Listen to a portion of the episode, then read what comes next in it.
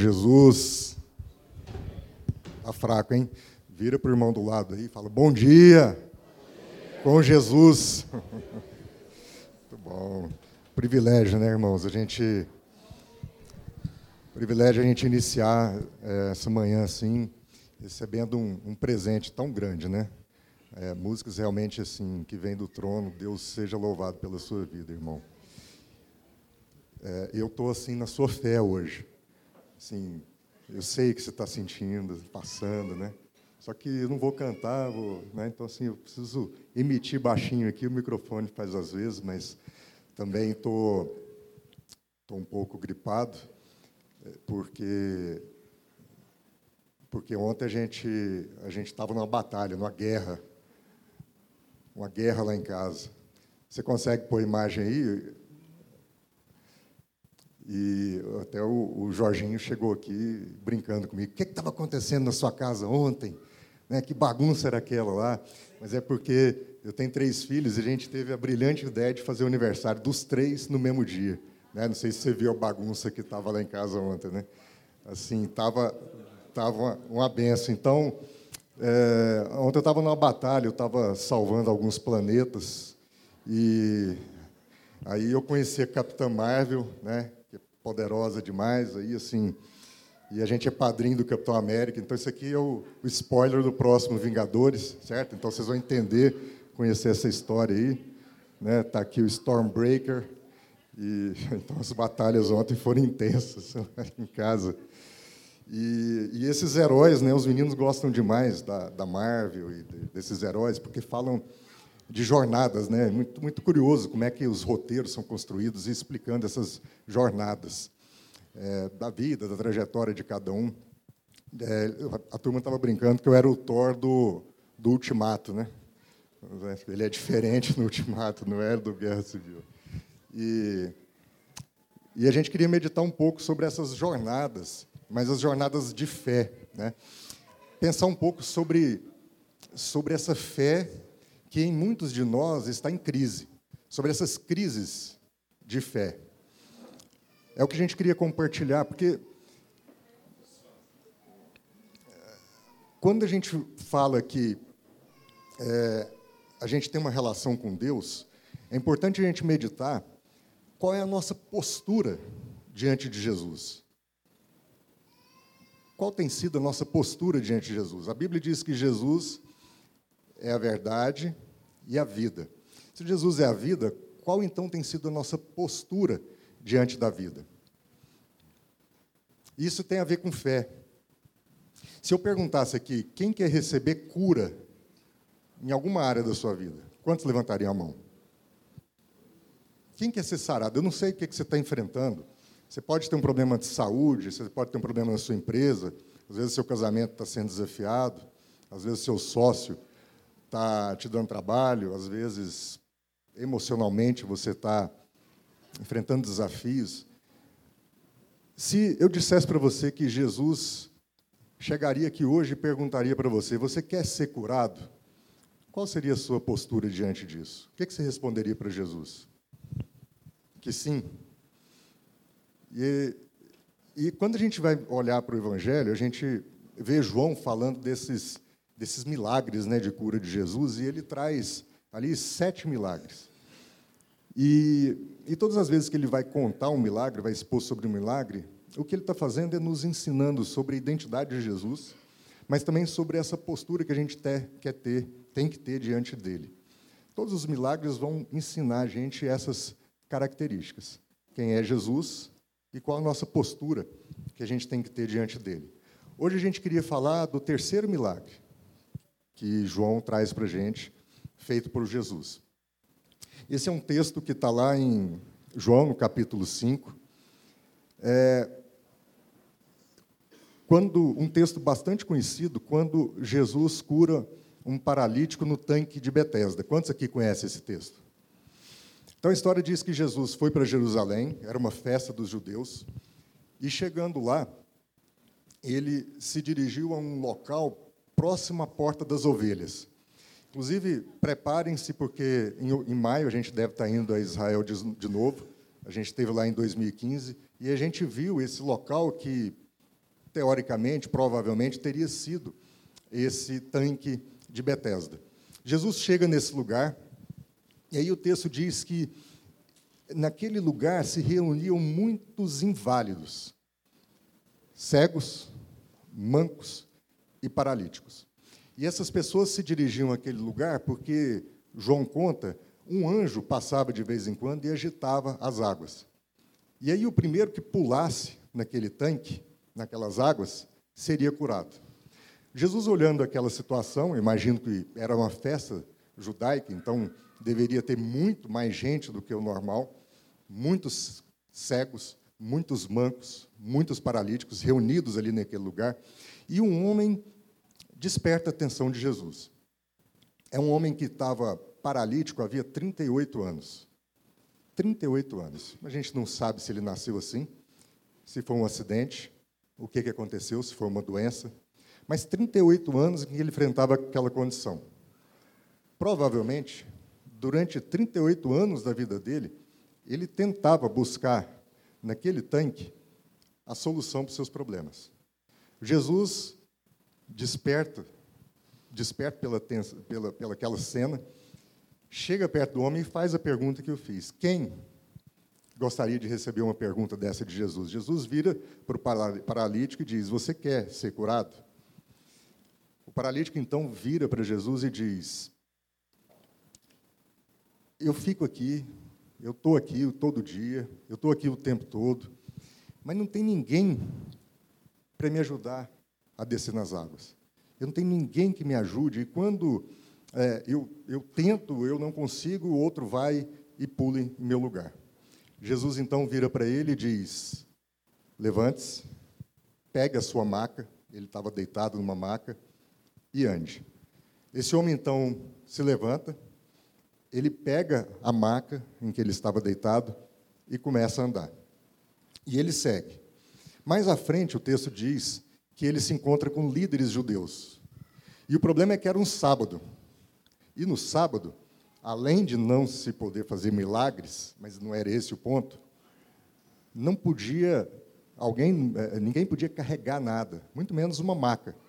Então os líderes judeus já enquadram aquele homem e dizem: oh, "Tá doido? Hoje é sábado, você está carregando uma maca, você não pode trabalhar hoje, você não pode fazer esse tipo de esforço. Hoje é sábado." E aquele homem vira para os líderes e diz: Não, não, é, é que eu era paralítico, eu não estava carregando nada. É, mas um homem me curou no tanque de Betesda. Então, foi por isso que eu estou carregando. Os líderes viram para ele e perguntam: Quem te curou? Porque curar também era um problema no sábado. Realizar esse tipo de milagre também seria um problema no sábado. E o paralítico diz: Ah, eu não sei quem foi, eu não sei quem é, não, sei o que aconteceu, me curou seguem adiante para um lado e para o outro. Algum tempo depois, minutos, horas, João não deixa isso muito claro, Jesus encontra novamente o cidadão, agora o ex-paralítico, no templo. Jesus vira para ele e fala: Olha, deixa eu te falar uma coisa. Você já está sarado. Você já sarou. Não peque mais. Você já está sarado. Não peque mais porque senão coisa pior pode sobreviver. Ele recebe essa palavra, olha para Jesus, não sei se agradece ou não, João não deixa claro, segue o caminho dele, volta para os líderes judeus e fala: oh, você tinha me perguntado quem me curou? Agora eu sei quem que é. Aí apontou, disse. Agora ele, ele, ele viu Jesus uma segunda vez e agora ele identificou Jesus e foi lá testemunhar para os líderes judeus quem é que tinha curado da paralisia que ele sofria.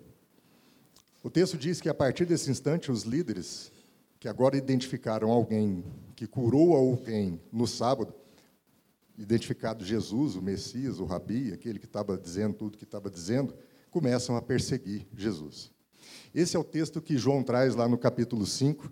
Eu contei aqui como uma historinha, mas depois a gente pode ler individualmente.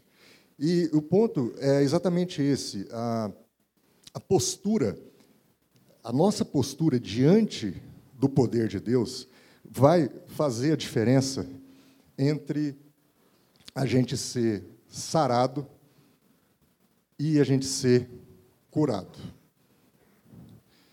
Então é isso que a gente queria trabalhar nessa manhã.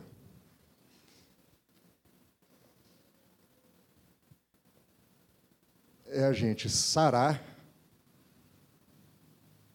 ou a gente curar.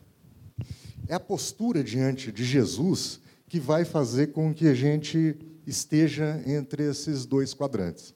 Ou a gente é sarado, ou a gente é curado. Porque quem gostaria aqui de ter a fé desse paralítico? Levanta a mão. Poxa, o cara estava paralítico, 38 anos. Pensa a disciplina desse cara de todo santo dia, Jorginho, ir naquele tanque de Betesda para tentar entrar naquelas águas antes que qualquer outro entrasse para receber a cura. Isso não é fé? Quem gostaria de ter a fé desse, desse paralítico aqui? Levanta a mão. É, isso é um, é um exemplo para a gente de um homem de fé? Essa é a pergunta que a gente tem que fazer. Porque, por que, que os milagres na nossa vida têm demorado tanto? Esse homem esperou 38 anos. Olha para a sua vida. Por que, que você tem esperado tanto algumas respostas de Deus? O que, que será que está acontecendo? Talvez você seja paralítico na sua empresa, que está vivendo um momento de dificuldade financeira.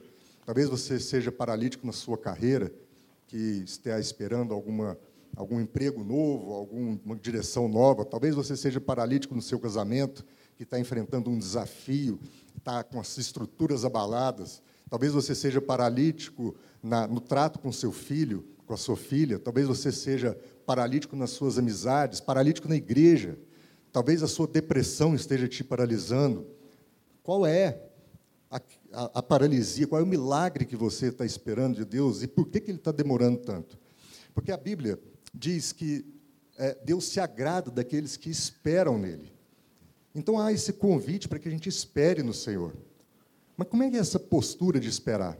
Há um limite para essa perseverança? Quando eu olho para esse herói, né, esse herói que a gente diz aqui que quer parecer, esse paralítico que ficou ali no tanque de Betesda, é, se esforçando e perseverando por entrar naquelas águas, a gente diz que quer ter a fé desse homem. Quando a gente olha, a gente vê que ele perseverou. Mas por que, que demorou tanto?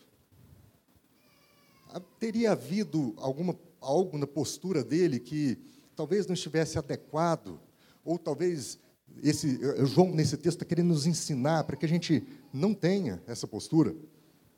E por que, que Jesus, todas as vezes que cura, e João traz esses sete milagres, por que, que todas as vezes que Jesus faz uma intervenção como, como essa, ele vem falar para a gente de pecado? Ele sara a pessoa. Mas por que, que ele fala de pecado logo depois? É possível a gente ser alguém espiritualmente saudável se nós não formos emocionalmente saudáveis? É sobre isso que a gente quer meditar nessa manhã, com essa pergunta: quem quer ter a fé desse paralítico? Levanta a mão, amém? Pois é, esse é o ponto. A gente fica é, trazendo para a nossa espiritualidade alguns heróis, mas o que eu queria trabalhar com vocês nessa manhã é que, na realidade, a jornada de fé desse paralítico é uma jornada é, é, é de, de um contraponto àquela que nós deveríamos ter. Você quer ver por quê? Eu anotei algumas questões aqui. Esse paralítico ele tem uma, uma, uma postura que é baseada num sistema de crenças.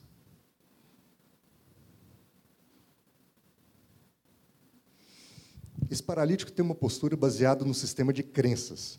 Então veja, ele não procura Jesus como Pedro procurou, como o centurião procurava. Essa, a história do centurião está lá no Lucas 7. Esse paralítico ele não procurava Jesus.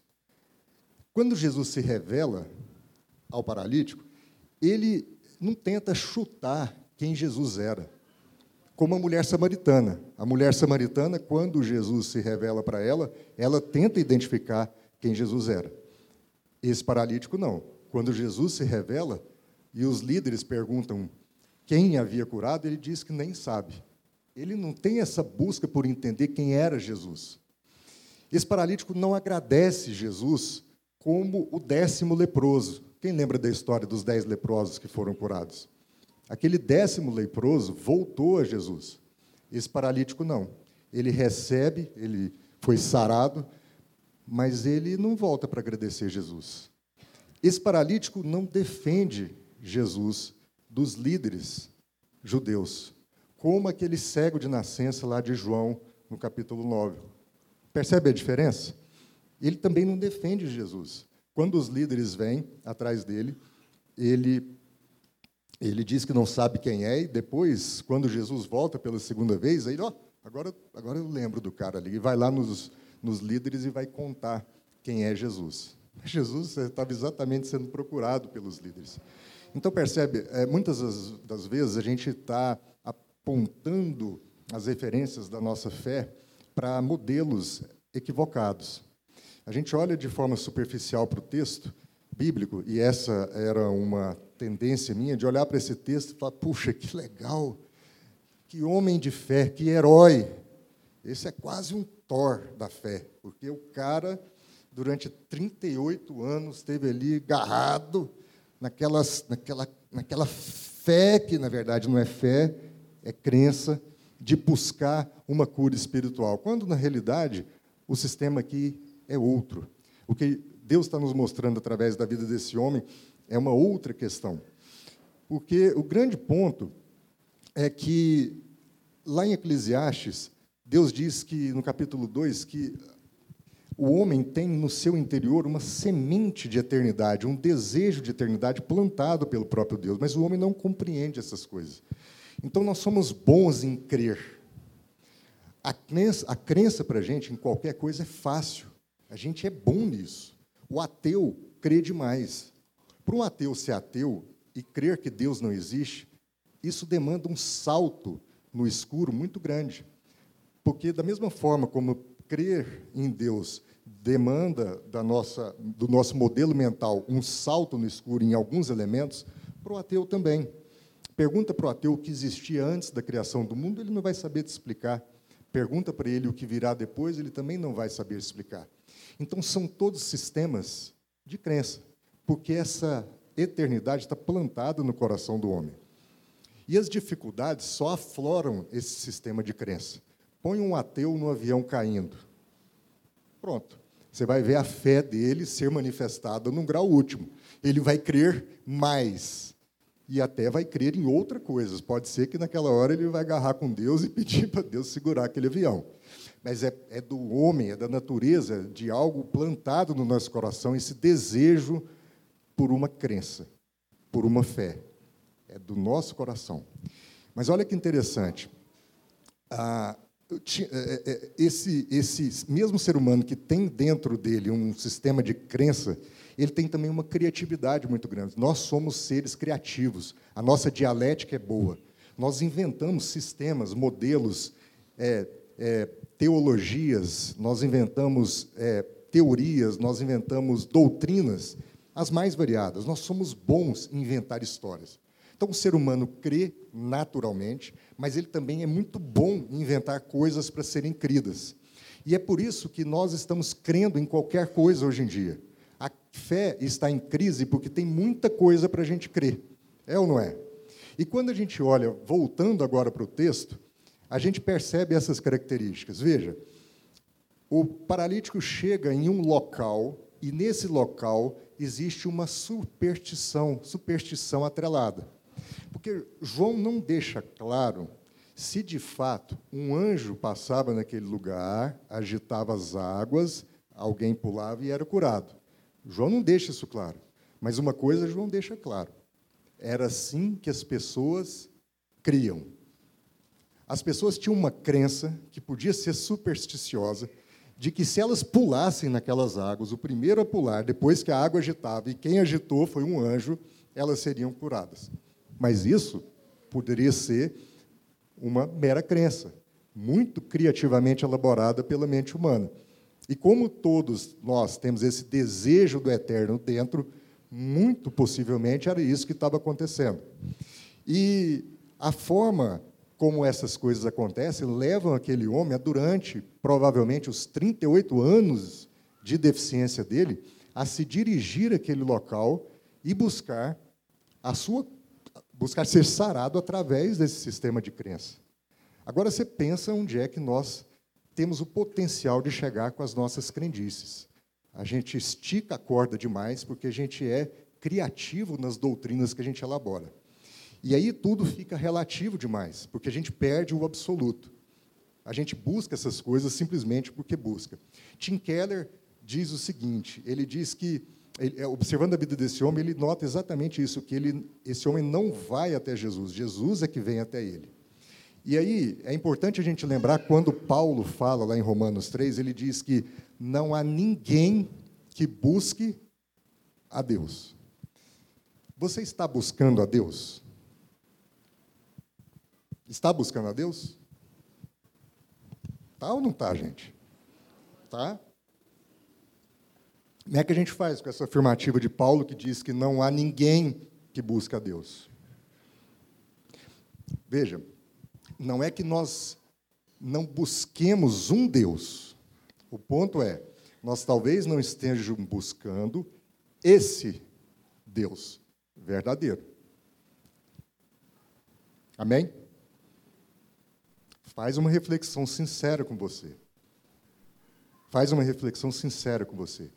De novo, isso tem uma razão na origem nossa. Se ao mesmo tempo Deus plantou no nosso coração essa sede da eternidade, por outro lado, nós temos um inimigo, uma serpente, que na narrativa de Gênesis 3 virou para a gente e disse o seguinte: olha, esse Deus que você acha que é Deus, se você crer nele, você não vai se dar bem. Não é isso que o texto diz? Essa serpente diz para gente que esse Deus é um assassino. Essa serpente diz para gente que esse Deus não é confiável. Quem lembra da narrativa de Gênesis 3? Portanto, ao mesmo tempo que dentro do homem intrinsecamente há esse desejo em crer, também na nossa, na nossa nossa formatação mental, há o fruto da queda implantado pelo inimigo, que é desconfiar de Deus. E, portanto, como a gente desconfia desse Deus verdadeiro, Paulo diz: não há ninguém que busque a Deus, esse Deus. Aí a gente pega esse Deus e remodela esse Deus. A gente faz desse Deus uma imagem que nos agrada, ao invés de ser a imagem dele. A gente se rebela contra esse Deus. A gente se revolta contra ele. A gente fica nervoso quando ele não faz o que a gente acha que ele deveria fazer. A gente não procura esse Deus. A gente não vai atrás. A gente acusa esse Deus. Porque esse Deus nos disseram, isso está lá dentro da gente, que ele não é confiável. E aí não há ninguém dessa maneira que busque a Deus, a não ser que esse Deus nos busque. A não ser que esse Deus venha e quebrante o nosso coração. A não ser que esse Deus venha e nos ame primeiro. A não ser que esse Deus venha e destrua todo o nosso padrão mental, todas as nossas crenças. A não ser que esse Deus venha e reconstrua as nossas histórias, muitas vezes usando as nossas próprias paralisias. A não ser que esse Deus venha e questione as nossas respostas. A não ser que esse, esse Deus venha e desconstrua todo aquele sistema carnal, mundano e caído de pensar e nos molde de novo e nos faça de novo. Aí sim, se ele fizer esse movimento de nos amar primeiro, como João também fala, quando ele diz que ninguém vem ao Pai se ele não trouxer, está dito no capítulo 6. E quando ele diz em 1 João que nós o amamos porque ele primeiro nos amou, a não ser que esse Deus faça esse movimento em nosso favor, e ele já fez, nós vamos continuar navegando no sistema de crenças, ao invés de sermos curados por navegarmos no sistema de fé. Nós vamos ser religiosos, mas não espirituais. Nós vamos trabalhar em modelos humanos, mas não no modelo celestial. Nós vamos ter a necessidade intrínseca, interna, de buscar o eterno, mas nós nunca vamos confiar nesse eterno. E esse é, essa é a primeira característica desse paralítico que eu queria levar para vocês, para voltar a perguntar: quem quer ter a fé desse homem? Ainda quer. Então vamos trabalhar aqui uma segunda característica dele, para ver se a gente quer realmente ter a fé desse homem. Veja. A gente disse aqui que um ser humano espiritualmente saudável é aquele que é emocionalmente saudável. O grande drama do ser humano, que teve lá em Gênesis a sementinha da desconfiança plantada no seu coração pela serpente, é que agora a gente tem que lidar com desafios de alma. E esses desafios normalmente estão em alguns sentimentos que a gente carrega dentro da gente: culpa, raiva, medo, inveja. Para para pensar e ver se em algum momento dentro de você não existe um sentimento de culpa, não existe raiva de alguma coisa, de alguma circunstância, de alguém, não existe medo por alguma coisa que você tem que enfrentar, um desafio, e não existe inveja de alguém. Nós estamos começando aqui, eu falei para o Rony que eu ia fazer o jabá, a partir de segunda-feira, para psicólogos, quem tiver entre nós, é, quem tiver nessa área entre nós, que quiser caminhar junto, são dez encontros para trabalhar exatamente essas questões. A espiritualidade a partir de uma saúde emocional. São sentimentos que a gente tem que superar como ser humano. Quando a gente olha para o paralítico, a gente vê uma postura que está arraigada de culpa. Talvez ele estivesse ali há 38 anos, assim, não queria incomodar nem ninguém, porque ele se sentia mal com aquela condição dele de não poder andar, de não poder se movimentar. Talvez isso gerasse medo no coração dele. Talvez isso gerasse raiva, porque a resposta dele para Jesus é, quando Jesus pergunta se ele quer ser curado, ele já responde, fala, ninguém me ajuda. E talvez ele tinha inveja, porque ele fala, ninguém me ajuda, e outro vem e pula no meu lugar. Essas características estão sempre diante da gente. E aí, quando você olha para esse paralítico, você vê que esse Senhor, ninguém me ajuda, é a mesma coisa dele dizer: Senhor, o Senhor me ajuda, o Senhor me joga no tanque. Percebe? Jesus vem e pergunta: Você quer ser curado? E ao invés dele dar uma resposta meramente que sim, ele se vitimiza. Ó oh, céus, ó oh, azar, ó oh, Deus, ninguém me ajuda. Como é que eu posso ser curado? Minha cura está lá no tanque. O senhor está perguntando se eu, se eu quero ser curado? O senhor vai me ajudar a entrar nessa água? A cura é a água. E eu sou a vítima que não tem ninguém para me ajudar. E é o, essa é a segunda característica dele, que é uma postura de vitimização.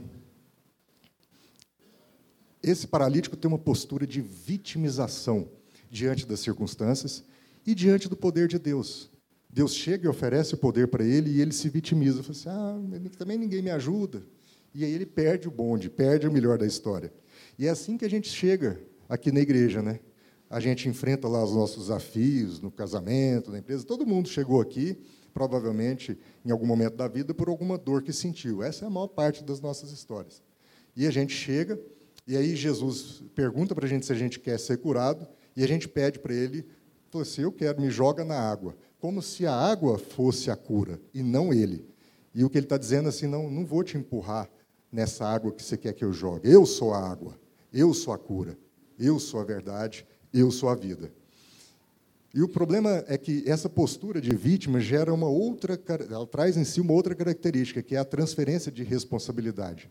Quando ele é curado, ele chega nos líderes judeus e ele se, os líderes se aproximam e ele já fica todo veaco porque ele está carregando uma maca e era sábado. E quando os caras perguntam é, e, ele, e ele transfere a responsabilidade, falando, não, não estou carregando a máquina, é que um cara me curou. Se eu tivesse paralítico, eu não precisava estar tá violando o sábado, porque eu não estaria carregando a máquina, eu estaria deitado nela. Mas um cara me curou, ele transfere a responsabilidade, como Adão fez, ele transfere a responsabilidade. E essa é uma outra postura da vítima, essa transferência de responsabilidade. E aí, a segunda característica desse paralítico, então, que a gente precisa romper, é que se ele se, se, ele se mantiver apenas uma postura de ser sarado e não ser curado verdadeiramente, ele vai se manter numa postura de vítima. E o que Jesus quer fazer é transpor essa postura nossa de vítima diante das circunstâncias, das dores, dos desafios, de todos esses dramas humanos e todas as, as, as questões que a gente passa e transformarmos de vítima para protagonistas. Um ser humano curado é um protagonista, porque ele é um filho. Um servo é uma vítima, porque ele sempre vai achar que a vida não está sendo justa com ele, que o salário está baixo, que o que ele recebe não paga o esforço que ele tem. Mas quando a gente recebe a pergunta de Jesus se a gente quer ser curado, ao invés de nos vitimizarmos diante das circunstâncias, a gente assume o nosso papel, o nosso protagonismo, isso muda. Sabe por quê? Porque quando Jesus faz a pergunta se a gente quer ser curado, quando ele faz a pergunta para o paralítico, ele já dá o comando. Você quer? Então levanta, pega a sua maca e ande. Levanta, pega a sua maca e ande. Fala para o seu irmão que está do lado aí. Meu irmão, levanta, pega a sua maca e não fica parado. Anda. A fé é uma jornada, é caminhada, é movimento. Então os milagres estão demorando, ou a gente não está assumindo o protagonismo de levantar, pegar a maca. Eu não sei qual é a sua maca. Sua maca pode ser seu marido, uma mala sem alça, uma mala ou maca, né? Uma mala. Pode ser sua esposa, um desafio tremendo. A maca pode ser a sua empresa, a maca podem ser os seus amigos, a maca pode ser a sua depressão, a maca pode ser a sua saúde, mas você tem essas macas e você está sentado, eu estou sentado em cima, deitado em cima das macas. E o vitimismo é a postura de Jesus chegar todos os dias fazendo a mesma pergunta, desde que a humanidade, a humanidade quer ser curado e eu falar de outra coisa. Eu me vitimizar e falar assim: ah, mas, curado, mas também ninguém me ajuda, ninguém me joga na água, ninguém me empurra de lá, o outro vem e pega a bênção no meu lugar. Por quê? Porque eu estou focando em sarar, mas não estou focando em ser verdadeiramente curado. Eu estou agindo num sistema de crenças, religiosidade, eu vou todo dia fazer a mesma coisa, na esperança de que é aquilo que vai me transformar. E não estou agindo com fé. Fazer coisas diferentes porque eu não enxergo, mas eu sei que aqui é um caminho. Eu não vejo, mas eu creio que aqui é um caminho. E por isso eu entro nessa jornada e me movimento e sigo adiante. Vou repetir a pergunta: quem quer ter a fé desse paralítico? Ó, tem mais um lá. Então eu vou fazer mais um argumento aqui para ver se a gente ainda quer ter a fé desse homem.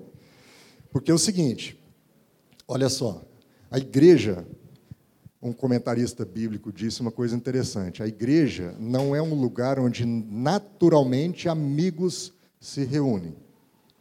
A igreja é formada por pessoas que são naturalmente inimigas.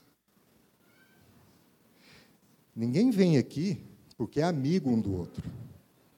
Provavelmente, na origem, você veio aqui e não conhecia ninguém. Aqui é um lugar onde, se a gente deixar largado, entropia, princípio do caos.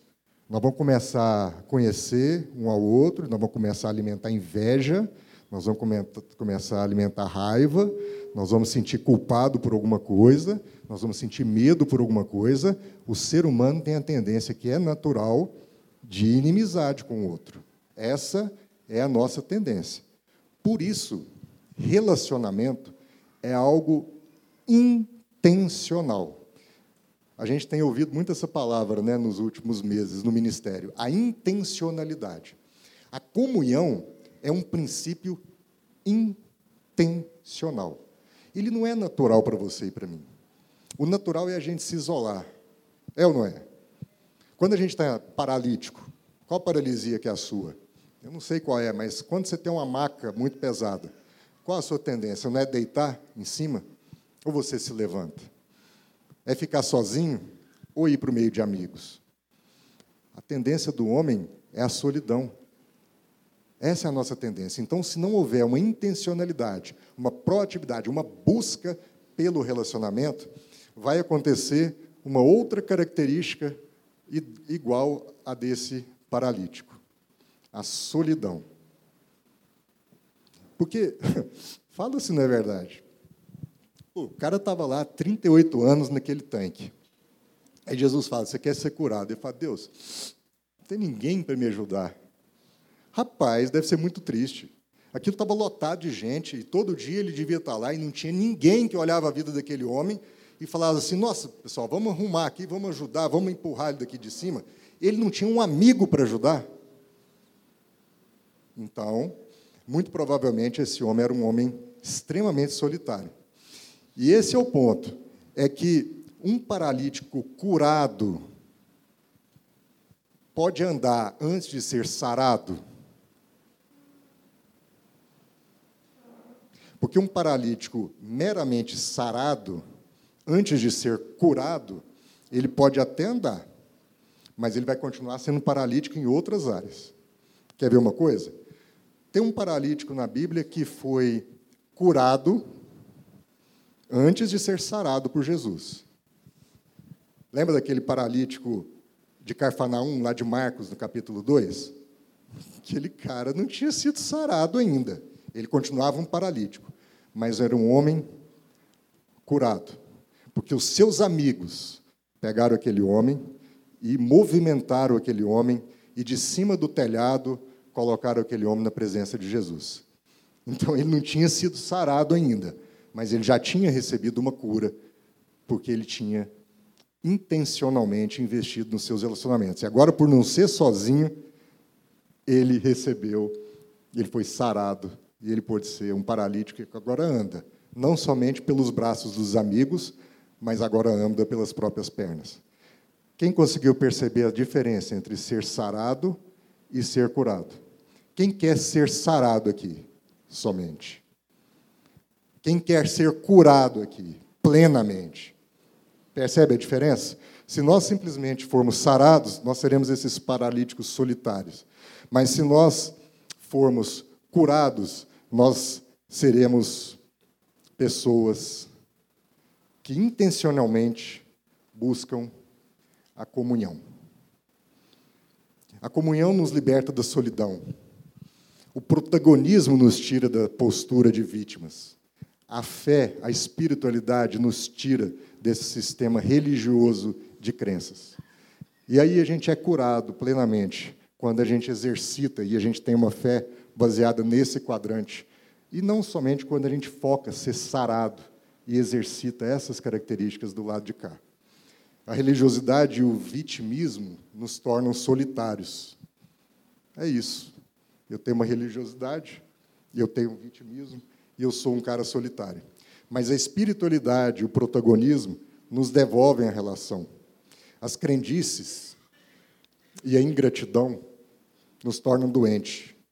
Mas o movimento, o entendimento de que a fé é uma jornada, é um caminho, nos tornam pessoas saudáveis. E aí, se nós somos saudáveis e emocionalmente saudáveis, se nós somos pessoas sem medo, reconhecemos o medo, mas não temos medo, reconhecemos que a gente sente culpa de vez em quando, mas entendemos que não há condenação para aqueles que estão em Cristo Jesus. Temos inveja de vez em quando, mas começamos e aprendemos a alegrar o outro. Não deixamos uma postura de vitimismo aparecer, aí a gente é emocionalmente saudável. E aí a gente vai experimentar o melhor da nossa espiritualidade. Quem crê nessa palavra? Amém? Então, você talvez tenha respondido essa primeira pergunta dizendo que queria ter a fé desse paralítico. Agora eu vou perguntar pela terceira e última vez: quem quer ter a fé desse paralítico? Ninguém? Então, agora a gente entendeu que este nosso herói é um anti-herói que na realidade ele nos demonstra, sim, a nossa característica de alguém que busca crendices, que a gente que acredita em questões elaboradas e elucubradas pela mente do homem, que é criativa, alguém que não confiava nesse Deus pleno, mas confiava num Deus qualquer, um anjo que movimentava as águas, alguém que buscava sinceramente sistemas próprios e íntimos de crença, mas que estava olhando para o caminho errado. E talvez você seja essa pessoa. Talvez você tenha essas essas macas pesadas e esteja deitado em cima delas. Eu não sei qual é o seu problema, eu sei dos meus. Eu tenho, se você quiser, a gente pode conversar depois aqui, tomar um café. Eu vou te contar as macas que eu tenho. E vou te contar em quais delas eu permaneço deitado, de quais eu não consigo me levantar. E, e a gente tem resolvido isso aí que jeito? Com crenças ou com fé? Nós temos tido que postura diante dessa situação? Jesus não aparece para a gente de vez em quando perguntando se a gente quer ser curado, amados. Jesus já fez essa pergunta. Todos os dias ele te pergunta: Você quer ser curado? Jesus não está falando de sarar. Jesus está falando de curar. A gente viu o paralítico de Carfanaum que antes de ser sarado já estava curado. O que, que a gente está buscando de Deus? A gente está buscando alguém, um Deus que sare as nossas feridas, ou um Deus que cure das nossas crenças, do nosso vitimismo, da nossa solidão. Qual é o Deus que a gente crê? Qual é a sua maca? Quais são os seus problemas? Qual é, o que é aquilo que está te paralisando? O texto diz que inválidos procuravam o tanque de Betesda. E o texto fala de cegos. O que você não está enxergando? O que está ofuscando o seu olhar? O que está te impedindo de ver verdadeiramente a espiritualidade plena o que está te prendendo em religiosidade, em sistemas de crenças falsos inventados por homens? O que está te transformando em ser sozinho? Por que, que você não está vendo os seus amigos? Por que, que você não está vendo que você tem uma família de fé? O que, que te impede de ver?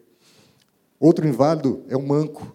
É o cara que até está andando, mas cheio de bacada, cheio de obstáculo, inconstante. Um cara que tem dificuldade na caminhada. E o terceiro inválido que o texto fala é o paralítico, nosso amigo, que agora a gente não quer ter um sistema de fé como o dele. O que está te prendendo? Que cura que você quer buscar? Porque a fé é um caminho, a fé é uma jornada. É uma jornada que é sempre para frente. E aí você pergunta: qual deve ser o tamanho da minha fé? Simples. Às vezes você olha, ah, essa fé não é para mim. É uma fé grande demais para resolver o meu problema. Às vezes você está achando que o seu problema é grande. Deixa eu te explicar. Não existe problema maior do que você é capaz de resolver e muito menos problema que seja páreo para o poder de Deus. A, a fé que você precisa ter é uma fé do tamanho de um grão de mostarda para fazer uma única coisa: levantar, pegar essa maca e andar. Só isso. Quem quer ter a fé desse tamanho. Levantar, pegar sua maca e andar. Amém? Porque isso vai gerar gratidão no nosso coração. Eu queria colocar um vídeo que eu recebi ontem à noite. Até ontem eu estava em dúvida se era isso que a gente deveria compartilhar e meditar. Mas aí, ontem, depois que eu fui para as minhas batalhas celestiais e é, guardei meu Stormbreaker e né, tinha resolvido lá e salvado o mundo como Thor. Aliás, o Thor é esse cara, né? Quem aqui assistiu Vingadores, o Thor é um cara, um dos mais poderosos Avengers, um dos mais poderosos Vingadores, mas no Ultimato, que é o último filme, ele está gordão, ele está cachaceiro, porque ele se vitimizou. Ele se vitimizou. É, exato. O Thor é esse, esse herói que é, caiu na solidão, caiu na vitimização, caiu no isolamento. E, e depois que eu estava nesse papel, quase dormindo, eu recebo um vídeo. não sei se todos aqui sabem, é, um, a gente tem um filho que tem uma deficiência, o Gabriel tem nanismo, e a gente tem um movimento chama Somos Todos Gigantes, é um portal de nanismo, e a gente conecta a comunidade de pessoas afetadas com essa condição no Brasil. E num dos grupos de WhatsApp eu recebi uma mensagem muito especial. Era uma mensagem de uma menina. E talvez se ela tivesse vivido naqueles tempos, ela seria uma que estivesse ali naquele tanque de Bethesda. Porque ela tinha uma condição. Ela tem uma condição. Alguns podem achar que ela é inválida. A condição dela é muito mais severa do que a do meu filho. Mas ao invés de se vitimizar, e é por isso que Deus fala que a gente tem que ter a fé como de uma criança, ela assumiu um protagonismo e gravou um vídeo, refletindo a gratidão dela. Ela tinha acabado de fazer uma cirurgia, vocês vão ver as perninhas engessadas, e ela vem falar de gratidão, ao invés de se vitimizar. Roda aí o vídeo. Às vezes você está achando que sua maca está pesada, irmão. Eu quero dizer que tem gente muito menor que levantou, pegou a maca está caminhando. Que não seja a gente a ficar para trás. Amém?